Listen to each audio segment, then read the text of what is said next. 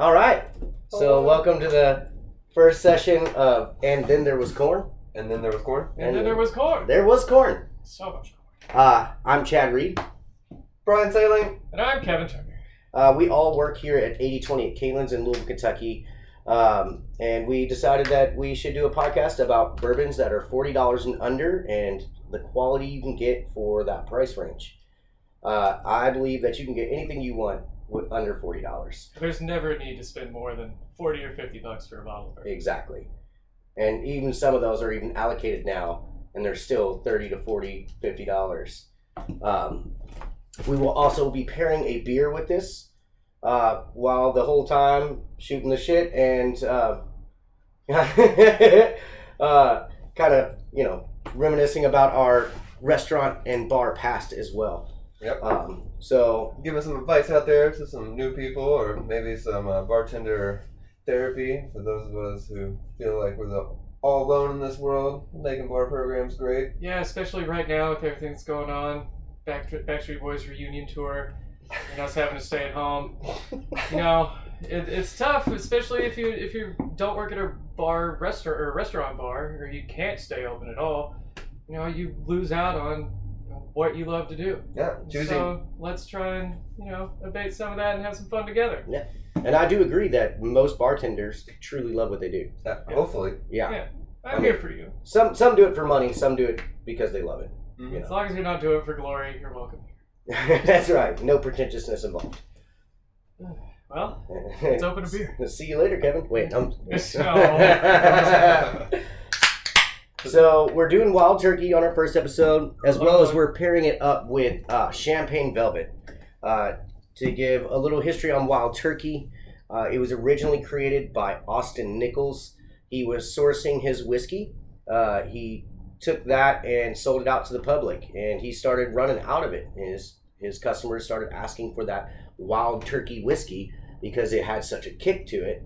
Um, and then later on, uh, Jimmy Russell started working for him. In 1972, he took over as master distiller, uh, created what we know as Wild Turkey 101. Austin Nichols is no longer on the bottle anymore, and it's been the same product since he took over.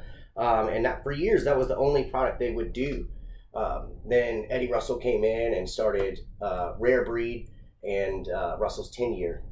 And if you don't know anything about just regular wild turkeys in the first place and why someone would be asking for that wild turkey bourbon, turkeys are terrible. Turkeys are the worst. They're bionic. You can't kill them. I've hit multiple with my car, and they just get up. They're like, "All right, fine, I'm good. Let's go."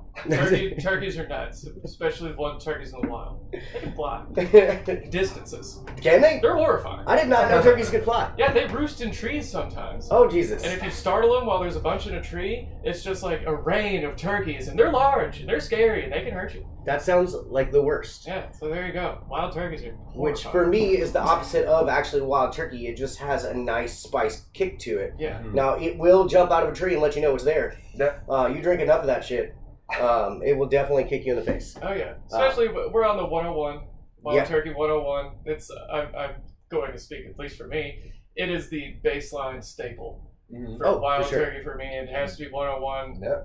Or else I'm. I don't. I don't drink the the eighty one. It's too sweet for me. Yeah, The, all that spice is gone. and the, Mhm. the bottles the bottles it has the same effect as like Olfo 86 for me. Mhm. It's inconsistent bottle flavor. Yeah, correct. Well, and Turkey too picked up some aggressive, you know, uh, reputation because one of our local heroes, uh, Hunter S. Thompson, was a journalist, and back in the day, he was a pretty atavistic guy and liked to get lit. And I'm sure most of you know a little bit about what he was about.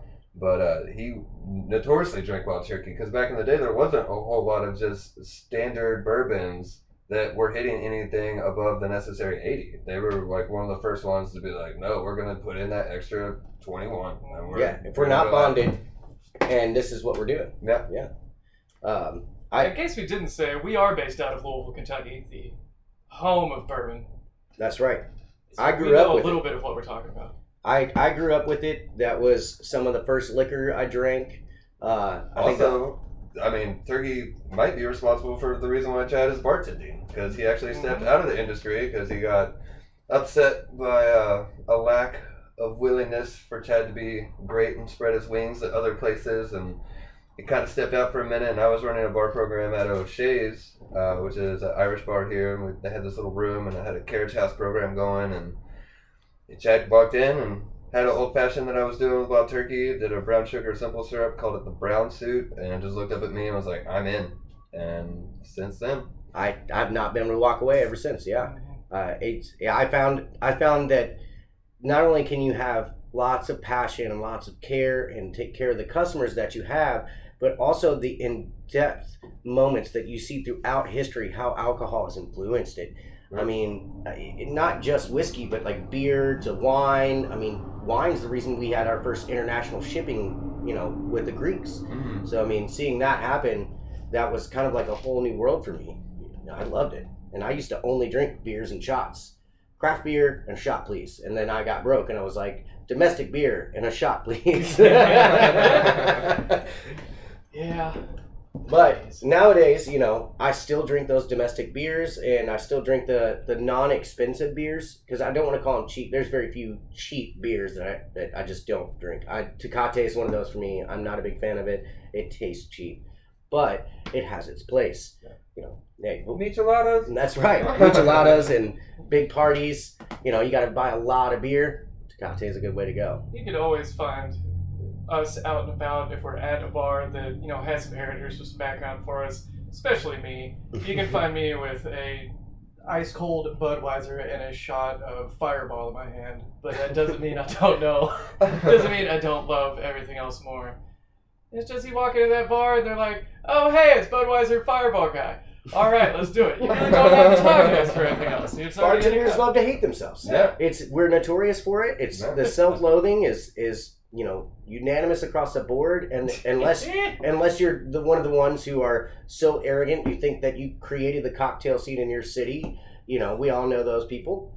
Um, but I you- love myself. I I love myself. I love myself enough to drink it. Well, I think that's Mm. appropriate. I mean, we spend so much time being hospitable and putting our needs aside for the sake of other people in these, you know, fleeting moments that it's kind of hard to like pull that back. And I even struggle, I think, um, you know, in creating like friendships, like because any time you spend with me that isn't just this like we had some time together and I was cute for a second and made you laugh and like now I've gone away, like that consistency like becomes awkward for me hmm unless you like really get a good understanding of who I am first. Like, almost don't even want to like build to that. Well, now I'm a family man, so even having friends past that, the only reason like I see you all as much as I do is because we work Yeah. together. You know. that we, we consistently have for customers and for like our friends it's a revolving door of just short moments together instead Yeah. of any Oh, yeah. sort of long term which has its moments though i love that Yeah. that you know as a bartender you can affect someone in that 30 minutes to four hours that they're there Yeah. you know they could be picking up to go food and have a beer and then you show them a new beer and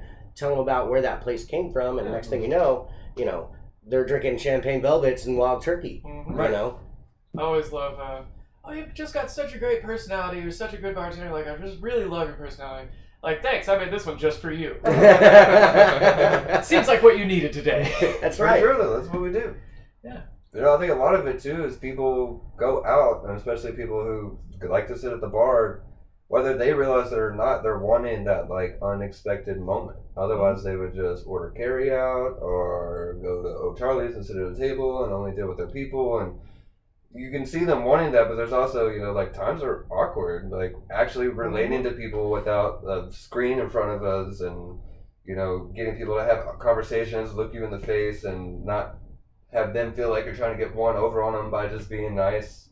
It's uh, you know, it's challenging, but we spend so much time just like getting people to be here with us, be present with us, and relieving guilt. Like people will sit down and they're having a great time, and all of a sudden, not saying we're people, sending people out of here trash, and like these people are eating food that I'm about to talk about, but like you know, I kind of want to have another one, but I don't know, you know, and it's like, why not, dude? Like that's how you life go. is short, maybe. feel free to have a good time exactly. i mean, I mean we're we're away from that moment where water is not drinkable, but yet alcohol still influences our our society. I mean, Yeah. you you listen to music, it's go out and have a good time, go party, pop bottles, you know, mm-hmm. and rap has overtaken Sexy like the world.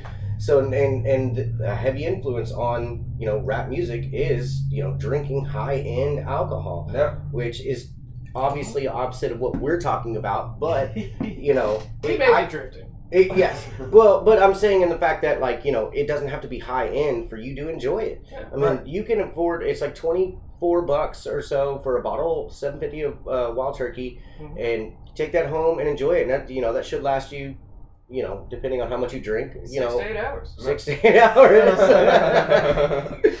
uh, my liver's gonna hate me by the time I'm done.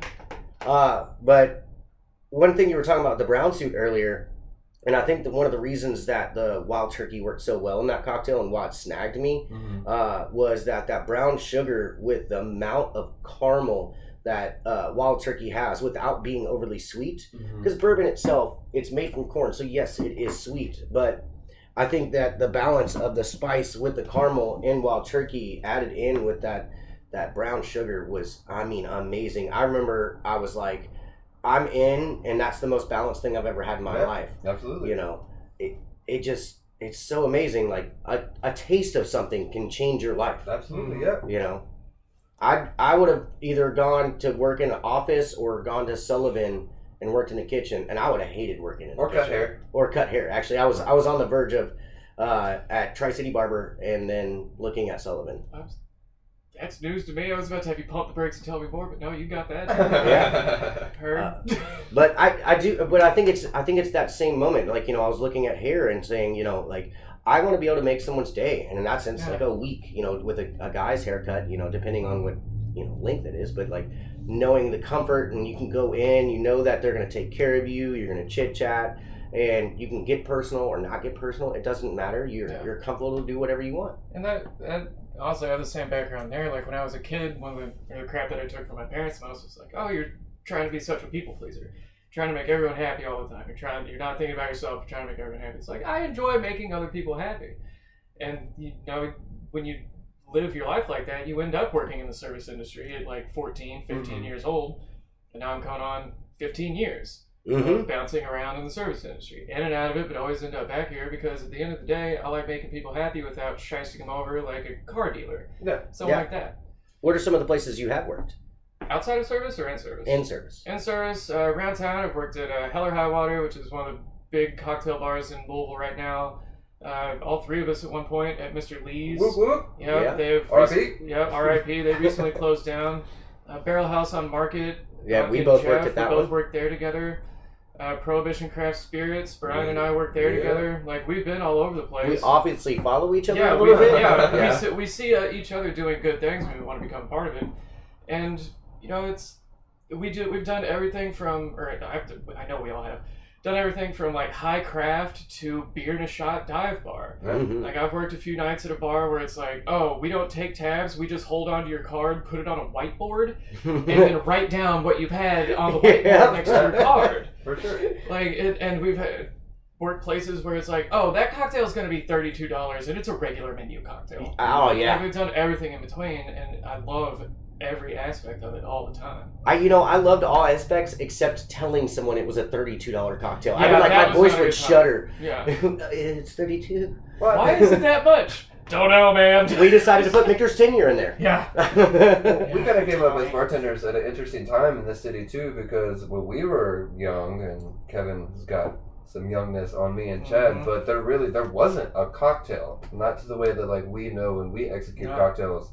Now it was you know um, Irish car bombs and bombs everywhere Yeah, and gin and blowjob shots. you were lucky Yeah. to find a Tom Collins. Exactly. So when we kind of saw this movement happening, a lot of it, and I think we would all agree that no matter how we feel about this establishment as it currently stands, but the, the silver dollar was a huge spark for us, and Yeah. just Susie Hoyt's attention to detail and historic appro- appropriateness uh, f- to make those offerings for our guests. And then there's more weight to that because you have history then with that. And it's like, no, people have been drinking these for hundreds of years, you know, and when you hold an old fashioned, you can feel that release of like humanity has just gone to this particular potion Mm-hmm. for a long time. But I think we kind of ended back at neighborhood bars because, you know, initially when we were getting started, we kind of all came up at that like hoity-toity, high-end, super craft bar, and is the future. it yeah, and it kind of turned from can you stir away from like us as bartenders and put focus on the cocktail, and we were almost like encouraged to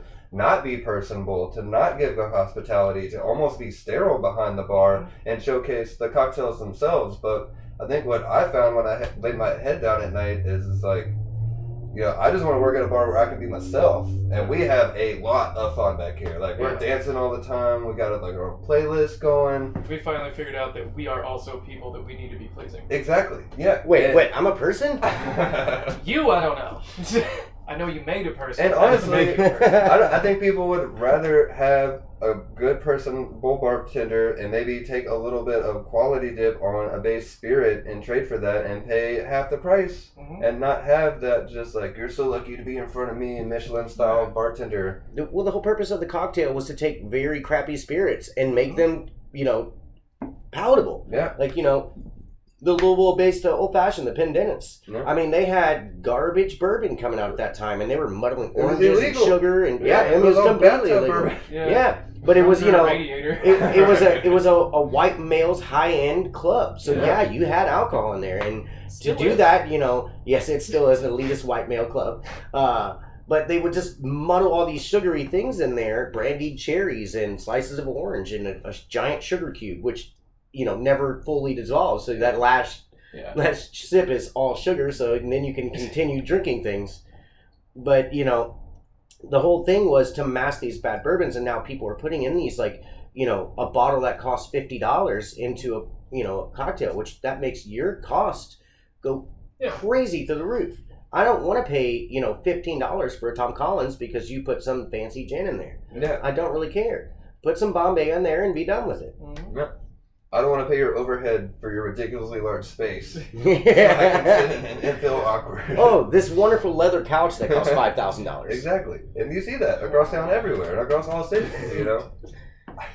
But yeah, we've all worked those places, and that's that's like you said. That's Yeah. why we all kind of came back to this like this like right in between. We're Mhm. not a, a sling, you know. Here's your beer, now get out of my face kind of bar, and we're not Yeah. also like the pretentious like look how much I can smoke this drink. Yeah. You We're know, like contemporary craft neighborhood bar. yeah, I think uh, since you two, you two, Chad and Brian built this program here, have rebuilt this program, and I came in later into it. Again, following them because they do awesome things, and I love working with them. But yeah, I know. Shut up. but in, in all reality, like all of the bars that we've worked at beforehand, and uh, obviously this isn't necessarily any of our any of our end games. Like we're Mhm. all eventually going to venture on, but it seems Hopefully like all yeah, hopefully together. But all three of us have taken like the best parts of all the bars that we've worked at, either together in the past or separately in the past, and really tried to mesh it together here to create an actual cohesive bar Mm-hmm. instead of the ones that we worked at that are closed now, or the ones that are turned into clubs, or the Yeah. ones that are turned into dives, or the ones that are way too high end. Mm-hmm. Like we've taken all of the best parts of our collective bartending experience to create a really amazing program here. Yeah. I mean, giving people regular people who are used to sour mix fresh juice is is eye opening to them. They're Yeah. like, oh, it could taste that good. Yeah. Oh, let me get an LIT, but be light on the sour mix. Oh, don't worry, I don't use sour Yeah. mix. And they're- Yeah. they, they they have this like awe moment, like, oh, what do you mean you don't use sour mix? Let me tell you a little thing about lemons. When you squeeze them, there's juice in them. there's stuff in there. You don't just have to eat your lemons like oranges anymore. It's 2020. I may not be a tart man, but I know what lime is. Uh, just so you know, Brian will reference Forrest Gump many times Oh, throughout yeah. these podcasts. Buckle up. And I, I will preface on this podcast, we decided to record on the third floor of an unair conditioned room. It is so hot. And we're drinking wild turkey in a very hot room. My staring So at a Christmas tree, and I'm looking at, I believe it is a hatched bird egg, possibly crow. possibly a, a fire escape plan that's probably no longer Yeah. relevant. yeah, that is very true. Uh, but you know, it's a it's a closed off section, you know, so it's like you know, it's it's unmaintained and all that. So we're drinking wild turkey, and I was noticing that because I said that because I was noticing how much the wild turkey is liking to linger right now. Yeah, it's hot Yeah. in my esophagus. Yeah, almost. Yeah. yeah, and it typically does like to linger. It, it well, but one thing I do like about it is that it's not overly bitter. Yeah. So like Mm. it may warm your throat uh, because of like I think it's like the thirteen percent rye, but mm. it presents itself like it's higher. I always thought It it, really was more close to 18. I think it is closer It's- to 18. it's No, it's 13. Are you Yeah. It's That's like not even, like- 13.3, something like that. Yeah. I mean, according to what, who wrote the bourbon book, Bernie, Yeah, Bernie Bernie says it has to be 15 15% or, or, higher. So To it's be. not a high rye. That's Yeah. crazy because Yeah. we've all been told But our that's whole lives. that's Yeah, one dude turkey saying like this is what he considers a high he rye. did right. There wasn't any. There- You know, there was no like standard. Like But that's it. But that makes Four Roses a high rye bourbon. yeah, You know, which uh, a flavor profile, I would consider this higher in rye. hmm But I wouldn't consider it a high rye like drum or something like that. Right, but it's what's prevalent on the palate. You That's know, true. So how much is turkey a bottle? uh, I think it's about 24. 24, 28, depending on where you go. Yeah, depending on your city And as if well. you're if you're from outside of Louisville and outside of northern Kentucky, turkey could be anywhere from 35 $45, depending on how far you are away from us. Yeah, I mean, when we went to New Orleans, I saw it for twelve dollars at one place Yeah. and five dollars at another. Yeah. So I mean, like pour? yeah, Okay. uh, New Orleans, if you're listening, Bourbon Street needs some more bourbon. I was very disappointed. Like makers everywhere, Jim Beam everywhere. All right, before before you cause a problem, before we can't do this again, let's talk about the beer. Let's move on to Champagne Velvet for a Right. minute before we forget that we're drinking it. Yeah, So Champagne Velvet is an Indiana beer. It's from Upland Brewery in Bloomington, Indiana, one of my favorite favorite towns in the state. As an Indiana boy myself, I'm an IU fan. It's my favorite place for sporting events, and there's all sorts of great breweries up there. A lot of fun, a lot of fun times to be had. Uh, Champagne Velvet is honestly, it's what I associate Upland with the most, mainly because of Brian when he introduced me to it. Like it's just what I think when I think Upland. And originally, it was a beer created by German immigrants in the 19 earlys, like 1902, 1907, something like that. And then due to industrial just overtaking, uh, Champagne Velvet got lost, and their brewery got closed after about 20 25 years. And at that point, it had already become the beer for Indiana people. And then in the what did I say? The 90s, Yeah, like 97? 1997, uh, up, someone from Upland or some fan of Champagne Velvet was going through old handwritten uh, trademark and patent and recipes and stuff, and found on a little scrap of paper the recipe for Champagne Velvet. And then Upland picked it back up and started selling it then as the beer with a million dollar flavor, which is apparently not just marketing fluff. Originally, for the German immigrants, it was insured like Champagne Velvet was insured for a million dollars. That's like amazing. that was Oh, nice. their shtick. That's cool. And even today, like now, it's distributed all throughout all 92 counties in Indiana, a lot of places in Louisville, and I'm sure uh, further nationally. But it is like Indiana grandparents and great grandparents. When you ask them about beer, it's like Billy beer, other like assorted light beers that either don't exist anymore, Little or got Kings. conti- Little Kings, who got like com- completely corporatized, and then Champagne Velvet.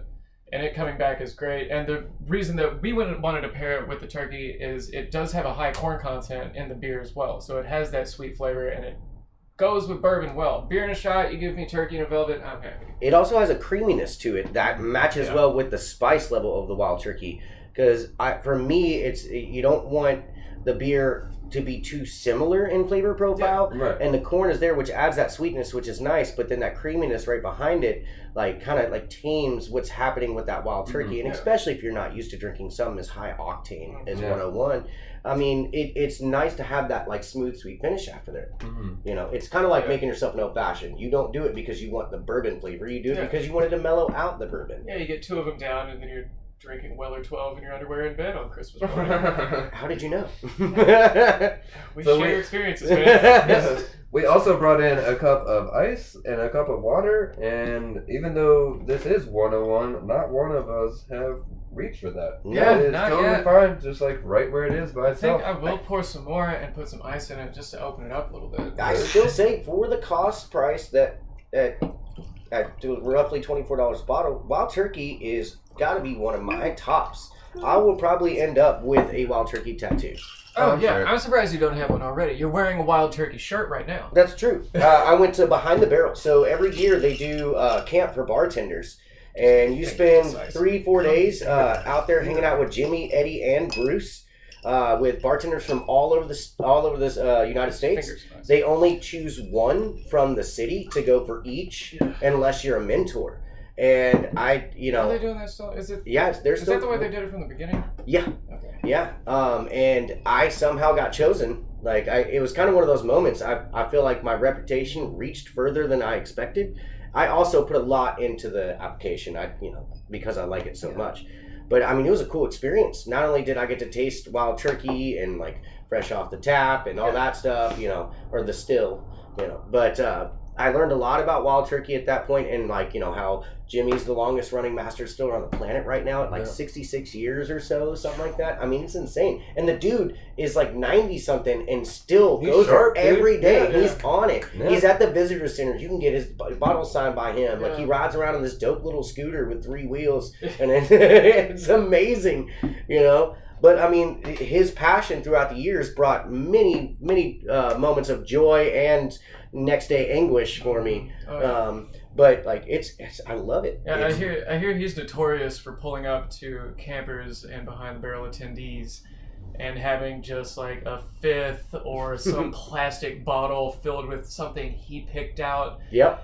And he pours you some, and you can't say no to Can't that. say no. You can't say Oh, no. and there's times it's hot. yeah, it's Oh like uncut, just raw. Uh, I mean, you gotta run with that. if you've ever done a Russell's pick, it's Mhm. it's similar to that, but it's unexpected yeah, because like you know you've already been drinking. They, they they're Campari, so they have all kinds of Campari products and everything, and then he walks up with something that you've been drinking half the day and probably not enough water, Right. and then he hands you this like you know really hot you know bourbon. But like when you're doing the Russell pick, you you're choosing out of like 50 barrels Mhm. that they have sitting aside. They usually stop you around 11 or 12. yeah. But I mean, at eleven thirty in the morning, who needs more than eleven or twelve tastes of barrel proof whiskey? Love that we as bartenders, whenever doing a tasting, like you see wine tastings and you see like actual like two, two, three star sommeliers doing these wine tastings, and they spit. No, Uh, bartenders swallow. no, absolutely. We are gonna Oh, put yeah. that liquor into us. We are not gonna spit it back out. Nope. And it, it's also like that throat feel and the actual it going down. It's an important and part of the how it lingers. Yeah, any sort of and alcohol. also the effect is embedded in the experience. Like that Yeah. should that's sold as that. That's why Mhm. all this stuff is expensive. I mean, it's legal drugs. You know. That's true. Yeah. I mean, you literally used to have to pr- have a prescription for it. Yeah.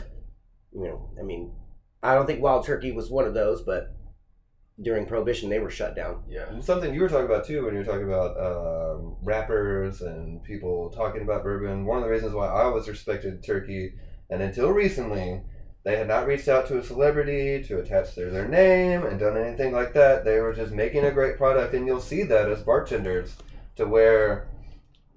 Patron, for example, they will instead of focusing on quality and sort of trying to make sure that the best product is going out, they will supplement that by putting out a unique awesome bottle and then pay people Yeah. Like And rap songs to talk Toro about it. exactly Yeah. yeah I mean, which was an amazing looking It was, bottle. basically- it was like six hundred and fifty dollars For a fancy bottle. for a fancy bottle, a dope display case, yeah.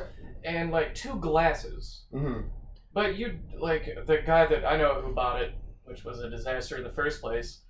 Like immediately, drunkenly drank all the tequila, and Well, just yeah. started refilling it with other stuff. And he'd have girls that would be like, "Yeah, you know, Yeah, this is a Those are the, the bartenders we don't like to uh, put on a pedestal. this is my mentor." I mean, you got to learn from the bad. You got to learn from the and, good. and for real like i've i've probably learned more from the bartenders who were not being correct than i have for the bartenders that you were. learn what not to do. Yeah and There's how and you see themselves be miserable in their There- lives There's you know? more that you should not be doing there i- than it is you should be doing. yeah So I mean, it's it's like having older brothers or older sisters. Like you know better, like because you know my brother acted like a jackass and got caught. Well, Right. I, I know how to not get caught now. Uh, one thing about Wild Turkey too, though, is they were really ahead of the game in experiments. So uh, they were the first to do uh, a honey whiskey oh um, and market it. yeah They've been doing true. that since like the early '80s. They were the first to do a sherry cask. So they aged a sherry cask back about their old in like honey in like I forgot about the late '70s or Yeah. something like that. I mean, and they were doing it so ahead of the time, but they knew that those flavor profiles would match. Yeah. They would linger well. Now I had it when I went to Behind the Barrel. They let they let us actually try some of the original sherry, um, and it was it was not as good. Mhm. But they just released the uh, the the um, not decades, uh, the Master uh, Master's Keep Yeah. sherry cask, which is Yeah, that phenomenal. was really But it's it's you're more readily available to get a sherry cask for that kind of things nowadays. Where back then, I mean, trying to probably getting a sherry cask is outlandish. Yeah. You know, trying to get it shipped over and stuff. Can I rewind for a second? Yeah. I feel like you wanted to say the name Matthew McConaughey, but you didn't. Uh, it took me a minute to get there, but if there's any celebrity endorsing Wild Turkey, oh, Matthew Matthew McConaughey. McConaughey. McConaughey in a Lincoln getting a DUI. Which they Yeah. they, Hounding they kind of use a Lincoln Absolutely. County process Yeah. on mellowing the Longbranch whiskey too, and and you know it tastes all right, all right, all right. but I mean, like if you're a Jack Daniel's drinker coming over to a bourbon, like that's going to be a good segue. I Yeah, mean, for it's sure. soft, it's Yeah. approachable. I mean, it's running like $40, 50 dollars a bottle, which For uh, you know, Branch? yeah, I think it started out So at Long 60 Branch and it's is come they down. use a, a Texas charcoal. A Texas, Yeah, a, te- Yeah. a Texas charcoal. It's Yeah, a filter. Right. Okay. They still eat. They take wild turkey and then they filter. So it you guys the have had it? char- Yes. Yeah. Is it wildly different? Yes. It is. It is. It's really, really good. It's it's it's super mellow Yeah. compared to anything else wild turkey does. Yeah, does. we, I used to put Uh, it for people at hell all the time. It's like, here's a quarter ounce taster. You have to try this. Right. And at first, I was kind of disappointed because you know I'm used to that kick. I want that Yeah. kick. When you know I want it to linger. Right. Um, but it, it, it taking in the respect of like it is a different product. Yeah. They have a different process of making it. More refined isn't always what you're looking for. Right. You're expecting this. Yeah. Exactly. But you know that that's like when I first had Russell's ten year. I was like, this isn't wild turkey, is it? But it's just like polishing all the edges. You know, and it, wild turkey does have some rough edges in a sense. But that's why they say It's just uh, a presentness, man. Well, You they're just feel it. unapologetic, and that's Yes, kind of their exactly. thing. They say I, we're unapologetic. We make good whiskey. Yeah. Right. You know, Like, so we've got that bar mat, don't we? hmm hmm No, or, yeah. and I I love it. Yeah. And like that, like our rep knew I liked wild turkey so much that he pulled it out for me. hmm I was like, here you go, and, and the bar mat. he pulled out a small picture of Matthew McConaughey for me. but I I really do think these uh like, it was a good choice on choosing Yeah, the, the I- champagne velvet. It was As a, soon as, a good as, soon as you told me we were, do, or as soon as I knew we were doing turkey, looking at our beer, I figured this would go the best with it. No, it's solid. Like as a guy, who- I'm not a huge beer guy. Like my bartending knowledge, like drops off when I really get to beer and wine. Mhm. But I feel like working with you, or working with Brian especially, I picked up a lot of it. And this just Yeah. goes really well. This just goes well with bourbon in the first place. Oh, it does. So we're drinking a 12 ounce can. So just the way Mhm. things work here is, uh, I handle bottles and cans, bringing them in, keeping an eye on those. Chad handles drafts right now. Uh, And I'm Kevin physically tastes present. things and tells us about them. Um, but the reason why I brought in Champagne Velvet is I, I just personally have a huge disdain towards Miller High Life. Which And I I've was- never, I like, it's You don't- so bad. I You don't like enjoy it, he likes it it. so no, much. I, I don't like it. Yeah. But you like don't. I Like it. do not like it, no. but see, my dad drink it, ugh. so it's it's that and Stroh's and MGD And that it's my dad that, like we grew up in the Jackass TV series phase, and when I was 19 and went to house parties, like all there was was High Life, and like when Chad met me, I was vegan and would take a shot of bourbon and like get sick, Yeah. like, and I got to the point to where I would drink two High Lifes and just feel terrible, and it might just be like some trauma echo from that. I- situation. no, because there was a But I while where I didn't have genuinely, one like, end if of the headache. I tasted it the other day and I was like, I do not like this. There's just Yeah. something about it. Same as gin and tonic. Yeah, the same as gin and tonic. I mean, you gotta be true to yourself, you know. hmm But I was trying to move over uh, high life drinkers into Champagne Velvet because I think it's uh, I think it's a better product, honestly. And Yeah. I don't really think they're very similar at all. But I think from the guest perspective, if I told them that and seeing Champagne on the can, Yeah, they would be like, okay, It's the like, I see champagne the beers. correlation here. Yeah. Exactly. Like th- this doesn't have the overbearing carbonation. No, it no. doesn't have the intense fizz. well, the But it has a sweetness is different too. It's more of like a um, like a rounded savory sweetness Yeah. on the champagne velvet, where High Life is just sweet. Mm-hmm. Yeah. And You know. it falls off. It's Yeah. just light. it It's dirty just to me. Yeah, like beer. Right. Beer. It's just but beer. for me, it, yeah, that's what it is. That's what it tastes like, and that's what I, it's it's like a a bready ish. Not quite as bready as like a full body beer, Yeah. like a, a Stroh's or a Hamm's or something like that, but like that bready, crackery mm-hmm. moment that I truly enjoy. If I'm getting a domestic, that's what I want. And then if I like want to drink 15 of them, I dial it down and I drink High Life. But out of the cost, of uh, affordability. Oh, yeah. exactly. Oh, yeah. But that's my thing. It's like I love that. You know, when the first beer movement happened, everybody was doing stouts and IPAs, and it's cool now that they like didn't realize that they were missing a whole market by like not trying to be Budweiser and not trying to be Bud Light, and it's cool that they're taking everything they know of making all these like very flavor forward beers mm-hmm. and dialing it down a little bit and taking down the IBUs and keeping a constant ABV and putting across like flavor forward, old school appropriate, new school information like beers that I just think are sessionable and tasty and freaking awesome. So, yeah, I, I think you described it the wrong way, though. I think, like you kind of said, they're leaning away and stepping away from it. I Mhm. think instead they're leaning into this, like Mhm. uh, the Louisville Lager, Right. or it, even Champagne. Well, Velvet. in a It's different leaning- manner, though. Well, Yeah, but I- it's a I- leaning into like. Well, I was saying, we're gonna- initially they were doing Yeah. the and Okay, now okay, they are kind of leaning into it. Yeah, Absolutely. It's like lean into it. We're gonna take this. We're gonna take this flavor profile. We're gonna take this general gen, general population aspect, and we're going to make it good. yeah. Well, I mean, We're look gonna at look take at it- we're gonna make it ATG. taste So good. against the grain, which is a local brewery, they were doing a beer, and when they first brought it out, it was sharp hops with a light body, And, and they then as yeah, and they changed it in a positive way though. Yeah, I think so they good. dialed it down because they had retitled Pilsner that already had that, Mhm. but then you you dial that hop down, you make it more crushable, and put and they kept it in a 16 ounce can, which Yeah. they everything in theirs is.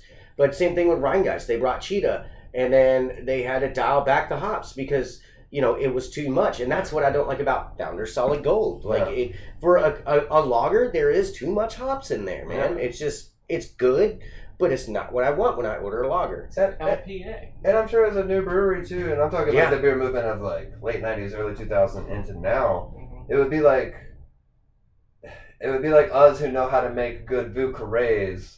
Like, why would we try to tackle the White Russian? You know, Yeah. and it's like they had to prove themselves as artists, messing with these like high profile flavors and really robust flavors, and like had to get like appropriateness and get like uh, validation through that. And then like if I was them, I wouldn't be like I'm gonna be the best Budweiser. You know, you just wouldn't take out that fish. And then now you realize that like people are gonna crush way more of this style beer. And we have people come in here all the time, and that need never went away. Yeah. So I wonder. They're gonna do it because it's not. exactly, and I wonder how many uh, Budweisers against the grain popped at their own bar before they realized, like, Yeah. oh, we're, we're missing it. You know,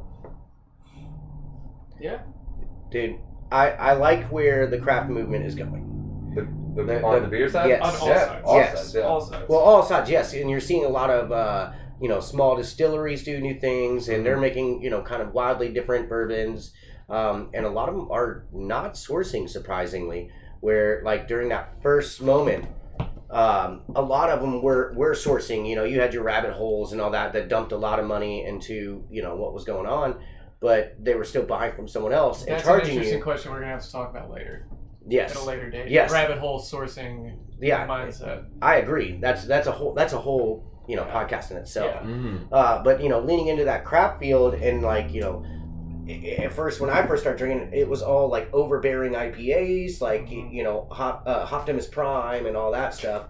Um, Was that uh, New Albanian? yeah, Yeah. yeah, but that was with Love the Rich like, O's, man. but like they had a different. They had the the brewmaster there that started that one. Then he left, and Roger that Baylor. beer changed, yeah. No. and it was not for the better. Yeah, after ba- after Baylor left, half of their but he, like, he they brought that old recipe back. I think he he might have come back, but uh, you know it was more balanced. Mhm. But that was the thing. Like you, it, it was super hoppy, but it was balanced. And then you had all these other ones that are coming out, and they're like triple IPAs, and like you know it, where you can't even taste a steak with it. And people wanted that. Yeah. Like that, uh, that, that implosion of the craft beer movement was like, how hoppy could it be? Yeah, like, and it burns Yeah. the tongue. dreaded person, how quickly can I see them go down? You know I, I got more into bourbon at that point No. because I couldn't drink half the, the beers that were on the market. No. you know. Um, but I think that we've uh, are gotten plenty in for this Yeah. episode. No. Um, so you know, please come and listen to us next time No. uh, here at uh, and then there was corn. And then Uh, there was and there corn was- at the then there was birthplace of the cheeseburger. That's right. We're, we're here at the the birthplace of the cheeseburger here in Louisville, Kentucky at 8020 at Kaelin's. You know what? Let's go ahead and commit to a bourbon and a beer for next week, so that we All can right. really get our research and talking points in, I like it. and we'll get it going. All right, So, so, you pick turkey. yeah, yeah, it's Brian, turkey. it's your pick On bourbon. on bourbon, forty or under on bourbon. we will have old Bardstown by next week too. Let's go. Um, let's go. I'm sorry. We're gonna get there. We're gonna get there. It There's so much. decision. There's Yeah. so There's much. Let's just do uh, Old Forester signature. Signature. Old Forester Got signature. Got it. All and right. then I picked. I did the beer this week. So Chad. All right, well, with signature, you got something fruity going on. Um, and I do look kind of like the idea of keeping those beers cost effective as well and not going too high end Yeah. with that. Um, to be honest, the the the the Brooklyn Summer Ale. No. Brooklyn I think that will go well. Those All like right. those notes will go well. So check us out next week for Old Forester 86 and the Brooklyn Summer Ale. Yeah. And we will get wildly off topic as we start drinking more, and we're gonna have a good time, and hopefully you are too. All See right, so week. one last cheers. One last and, cheers. And Cheers. to goodbye. No. Later.